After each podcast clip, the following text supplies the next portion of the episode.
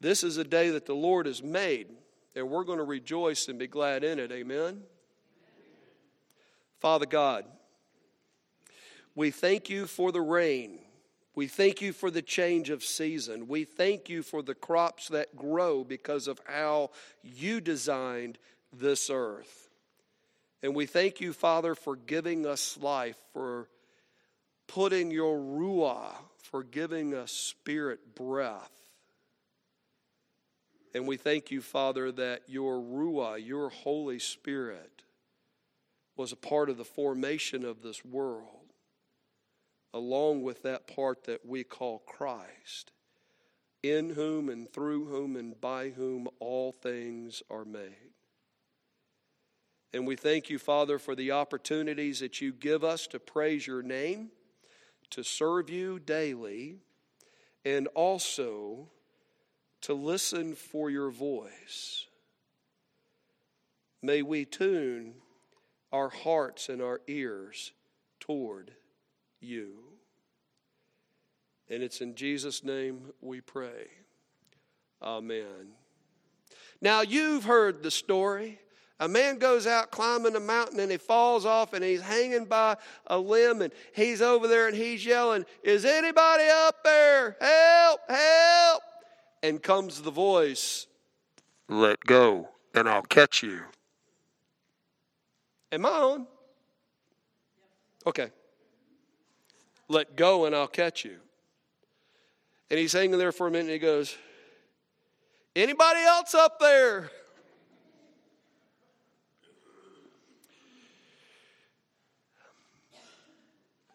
There are times when we can all question God's existence. Even if we accept his existence, we can question whether or not he has our best in mind. Does he really care about me, about what's going on in my life, about the struggles that I have. You know what Jesus told his disciples? Jesus told his disciples that he is the good shepherd. And when we follow the good shepherd, his sheep what? Hear his voice, right? Yes, you're familiar with this from John 10. The man who enters the gate through uh, by the gate is the shepherd of his sheep, and the watchman opens the gate for him, and the sheep listen to his voice. He calls his own sheep by name and what? And leads them. Kind of important that we're hearing his voice, yes?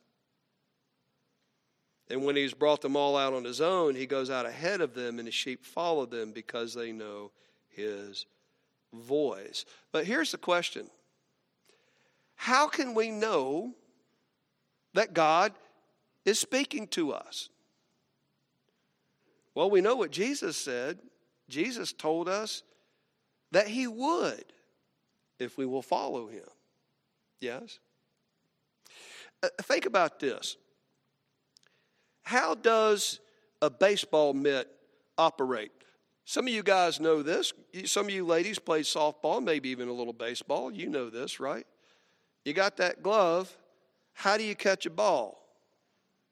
Well, the first thing is you got to be watching the ball, right? Because I know sometimes if I didn't catch the ball, the ball was going to catch me. And then what?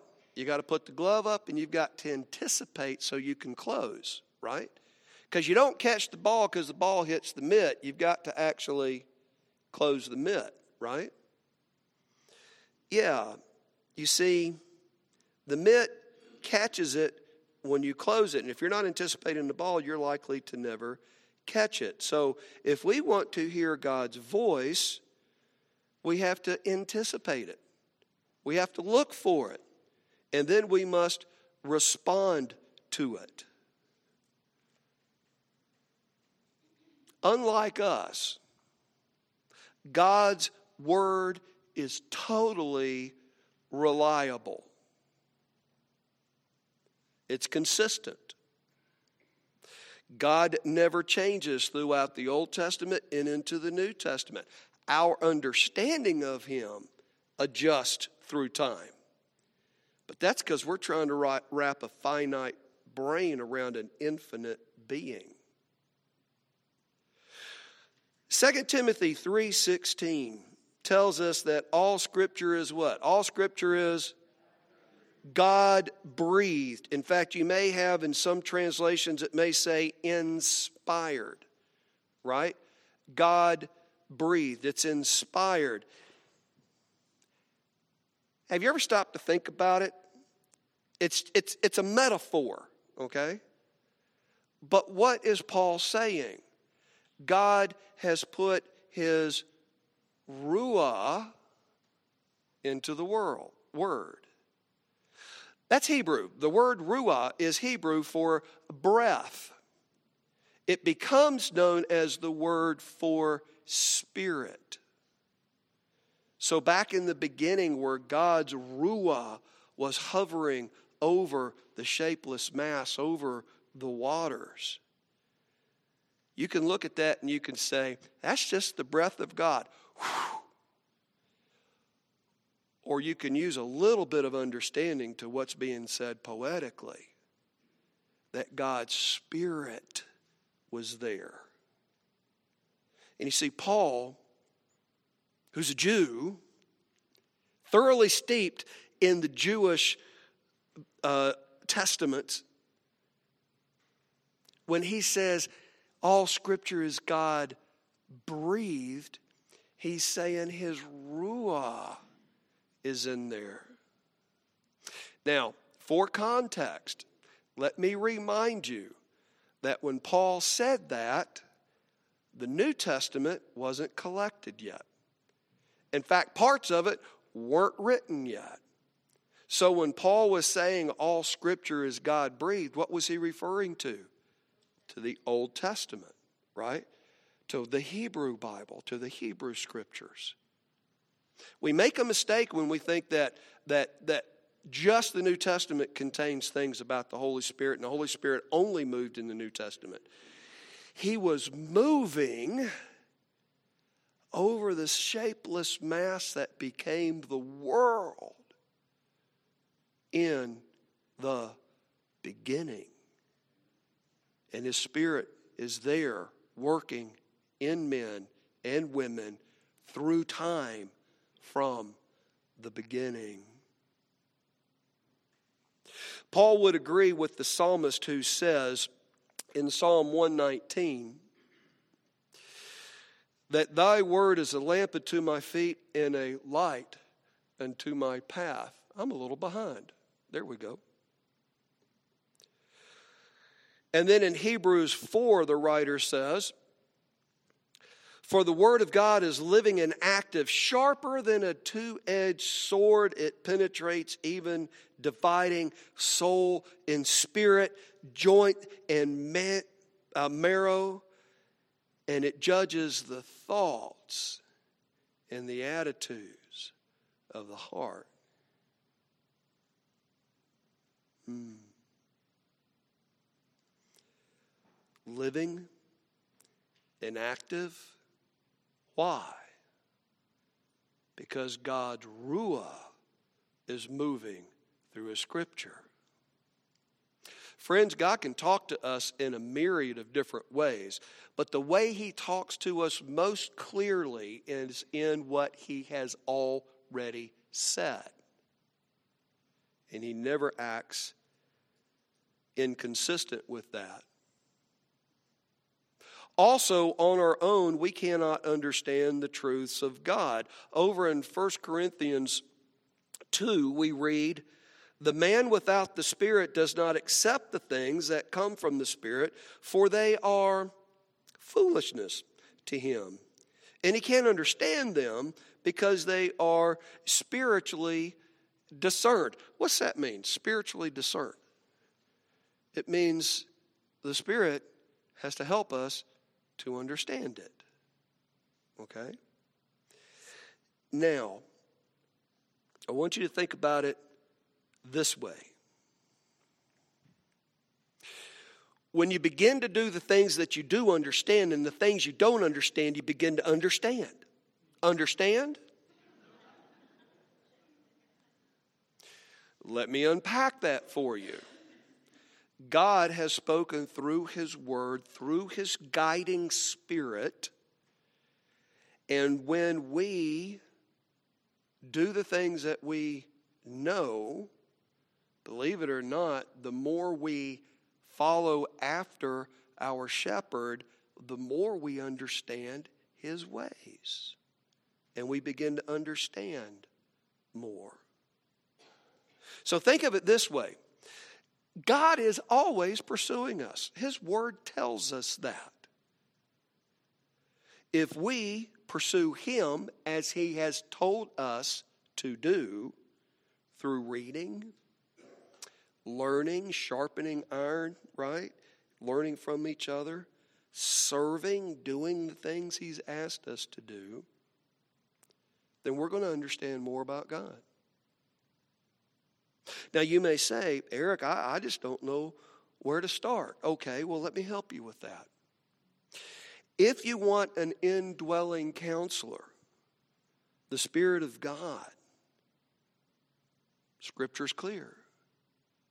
Repent and be baptized, every one of you, in the name of the Father, Son, and the Holy Spirit, right? And you will receive the gift of the Spirit with forgiveness of sin. If you want to know how to live life, pick up your Bible. Or these days, pick up your phone and open the Bible app and read it there. They even make it easier. If you look, there are many translations. Somebody's actually read it to you. You can push the read button and listen to it while you drive. But if you really don't know what to do, Jesus tells us in Matthew 7 7, keep asking, keep seeking, keep knocking, and it will be revealed to you. Paul over in 2 Timothy 2:15. Do you know what he says? It's the S word. You know what it is? Study. What's the difference between reading and studying? Do they go together? Do they go together? Okay, what's the difference between reading and studying? I tell you what it is. I had books I had to read when I was in college, and I'd sit down and I'd spend a, an hour trying to read through about 10 pages. And when I got up, I didn't have a clue what I read. Can I get an amen? Anybody been there? Anybody still there? Okay. But if I want to study that, what have I got to do? Okay, let me go back and read this paragraph. Do I understand what that says? The next paragraph. Okay, have I got what this says on this page? These next two pages. I may have to read it multiple times, but then I have to stop and go, what did I read? How does that work? How is it that, that we hear the voice of God? Well, maybe it's like, like a baseball mitt. That, that thing's flying, his word's flying at us, and maybe I've got to anticipate it and I've got to grab it. Right? See, that kind of thing comes out of study.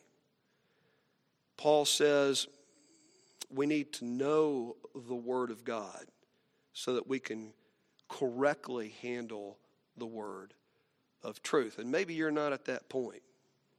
Maybe what you need to do is just go back to Exodus 20 and start with the Big Ten. Put God first in your life.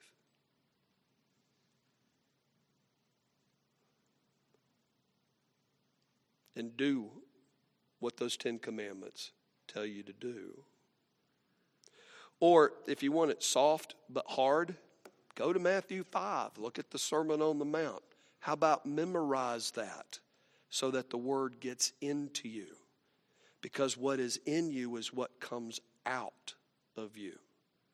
And if you put your mind on good things and on things of God, you are going to wind up getting so full of Him and His Word, that's what's going to come out.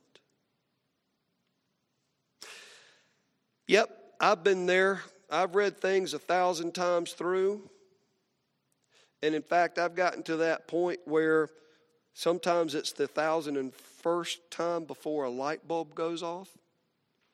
You ever had that, that experience?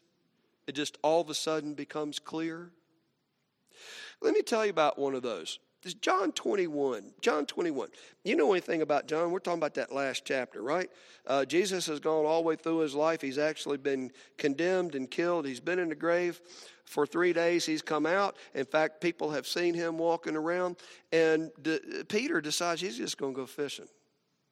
He, he's pretty well done. Some of the other guys go with him. And then Jesus is on shore. We talked about this just a couple weeks ago, right? And he calls to them. They realize it's him. They come in. And then, after they have a little bit of breakfast, Jesus goes walking along the beach with Peter. And he tells Peter, Feed my sheep, look after my lambs feed my sheep. You're familiar with this story, aren't you? I've read that over a thousand times. But one day I was reading it, and all of a sudden it occurred to me, stupid person I am, this happened after the resurrection. Now I know to you that, that seems like duh. But think about this. This happened after Peter's denials.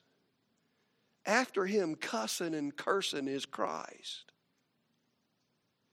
After he had already decided he was done. And Jesus comes to him and says, Peter, get over it. I have a job for you. Feed my lambs, feed my sheep.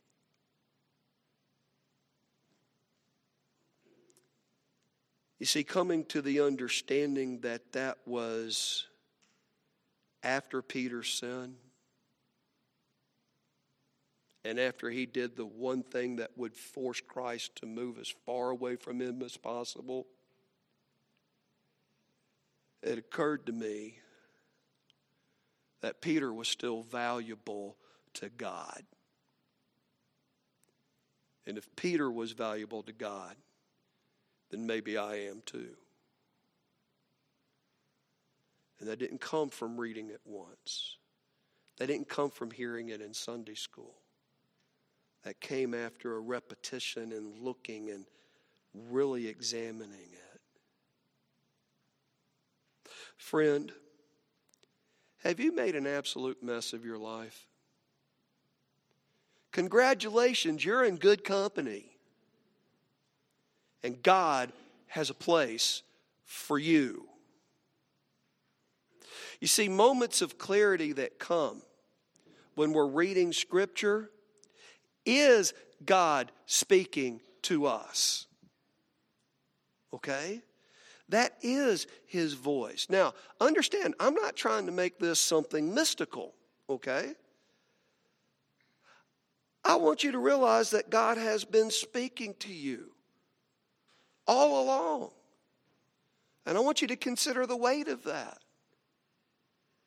Because sometimes we want the Holy Spirit to just reach out and grab us.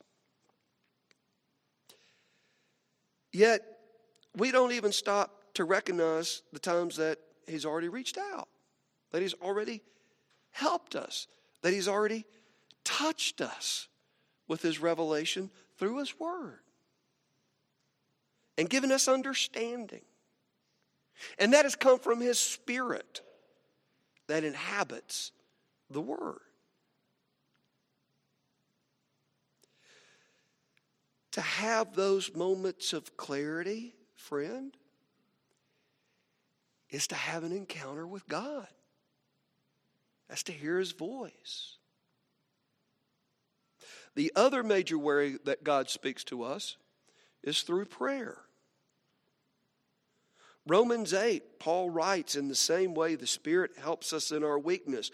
We do not know what we ought to pray for, but the Spirit Himself intercedes with us with groans and words cannot express. And then in the next verse in 27, he says, The Spirit intercedes for us according to the will of God. Why do we need the Holy Spirit's help when we pray? Well, verse 26 is because we weak. We don't, we don't always know what to pray. We don't even know how to pray. And sometimes the most effective prayers is just listening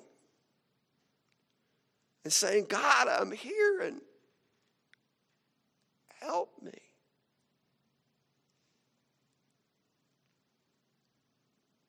What advantage does the Holy Spirit have when we pray that, that we do not? He already knows His will. He already knows the will of the Father.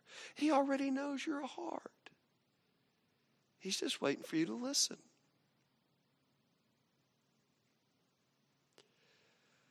And the Holy Spirit does that for us because God stands in the gap where He's always stood. Not just between us and our sin when He was on the cross and He paid redemption's price, but also when we we lack understanding. And we're seeking Him out. He meets us more than halfway. Jeremiah 33, God says, Call to me, and I will answer you and tell you great and unsearchable things that you do not know. But what's it start with? call, be open, be anticipating so you can catch it. Genuine prayer does not lead to a meeting with God. It is a meeting with God. There in your bulletin on the sermon notes, you see a diagram. Should look something like this. And, and here's what I'm talking about today the Holy Spirit comes through, and the message of God comes through the Word. When we pray and we meditate on the Word, on God, the Holy Spirit speaks through that. And here's the big thing when we understand what it is that we're supposed to do, we have to adjust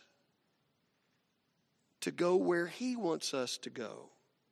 That adjustment might be little, it might be something huge.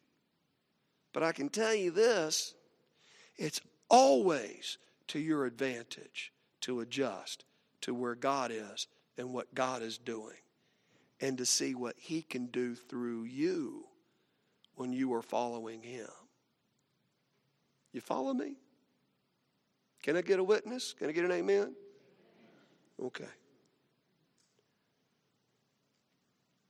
Prayer is a conversation between you and God. We talk and we also listen. Expect God to answer prayer and then stick around for the answer. When you pray, do you ever relate that back to anything that's going on in your life? Have you had times when you could do that? Yeah? When something unusual happens, there I am. when something unusual happens during the course of your day, do you view it as a distraction or an inconvenience or as an opportunity? Have you ever been stuck in an airport because you missed a connecting flight and you're going to have to be there for a couple of hours? Have you ever stopped to say, or perhaps okay, God, you know what's going on here. Um, who is it that's here in this airport that you want me to speak to? Who is it I can encourage? You ever looked around at all those people going this way and that way, going to various gates, trying to get out of there, rushing around? And wondered which one of those souls that God has held you up to encourage and been open to that? Do you find the opportunity in a flat tire, in a computer crash? My computer crashed one day at 3 o'clock on a Friday in 2007. I had not printed off my sermon yet. I hadn't even printed out the notes. And it would be 8:30 Saturday night before a brand new hard drive which had none of my information on it would be reinstalled.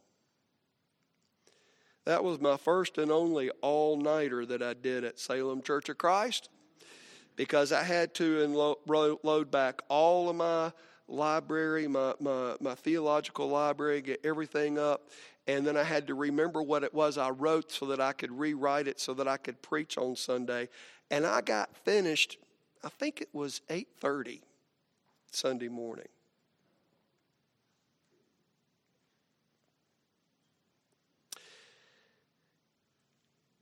the gentlemen that run the computer shop.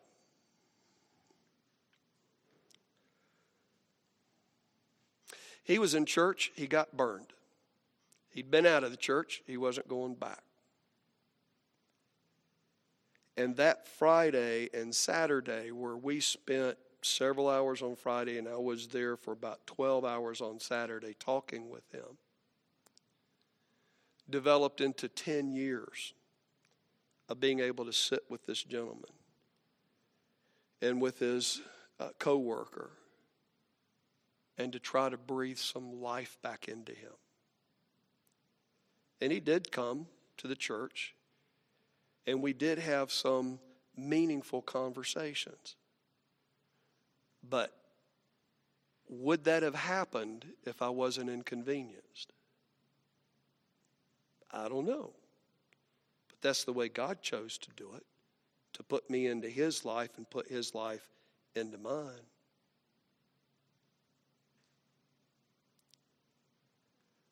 Do you see the opportunity of being caught in a long line at Walmart?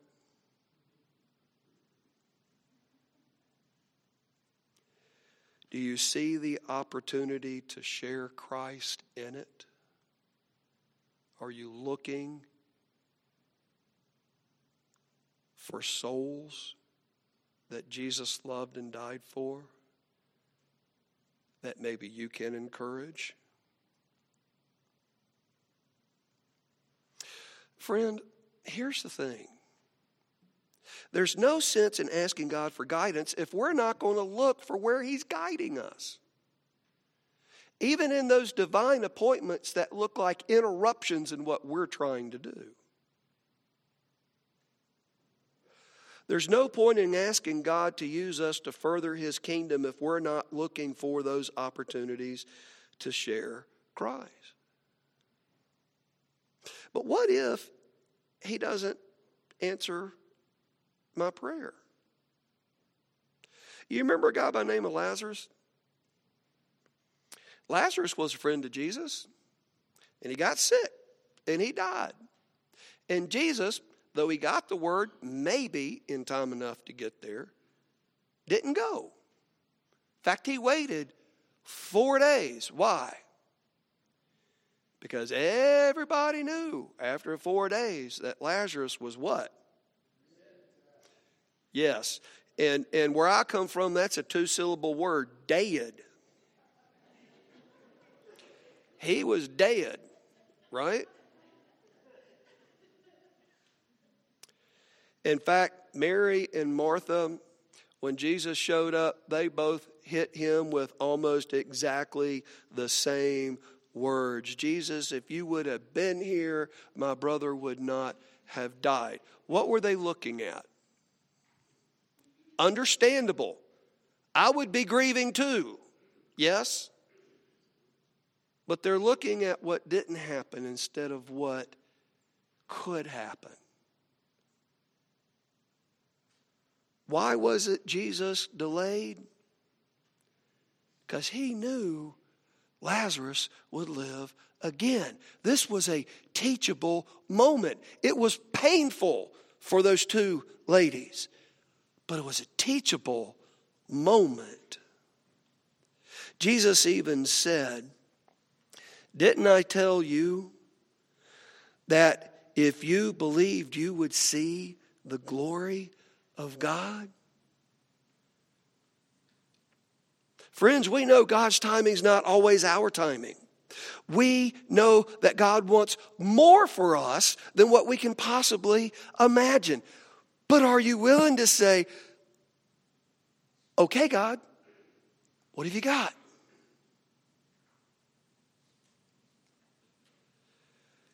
You see, if Jesus had healed Lazarus, they would have missed out on something crucial in seeing the glory of God, in seeing an undisputed resurrection. it's going to happen again, is it not?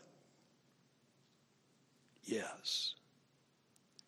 See, sometimes God's silence may mean that there's something far greater waiting in store for us than we can imagine. We can respond to his silence by being discouraged, suffering guilt, self condemnation. Or we can adopt that attitude of expectancy that God is about to bring us some deeper knowledge about Himself. He's about to reveal Himself in an unexpected way through our circumstance. When God is silent, the attitude we choose will make a huge difference in how we experience Him and how we view His answer to our request. And friend, He will never lead you in opposition to His Word. Never. The Word of God tells us to put our trust, our faith, our hope in his Son, Jesus Christ, and in his death to cover all of our sins, and to take up our own cross and follow him. And if you do that, I know that you will know his voice.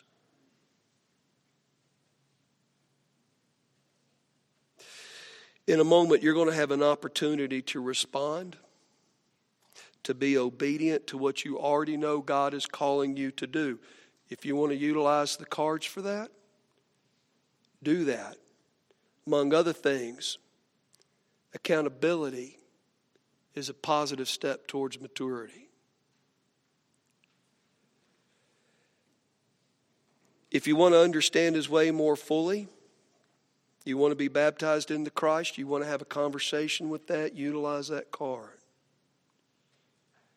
You want to have your sins washed away? You want to receive God's Spirit as your guide, as your counselor? I want you to make that commitment.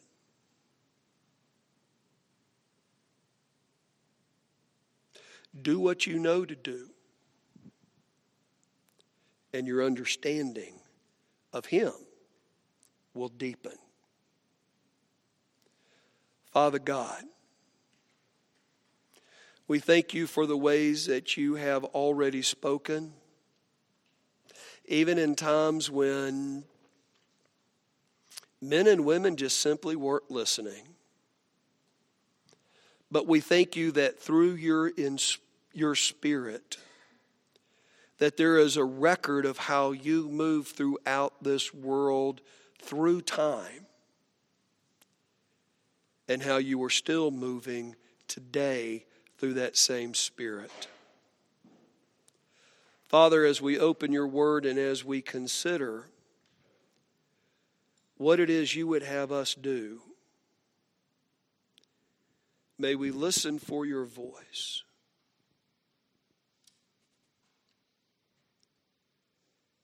And it's in Jesus' name we pray.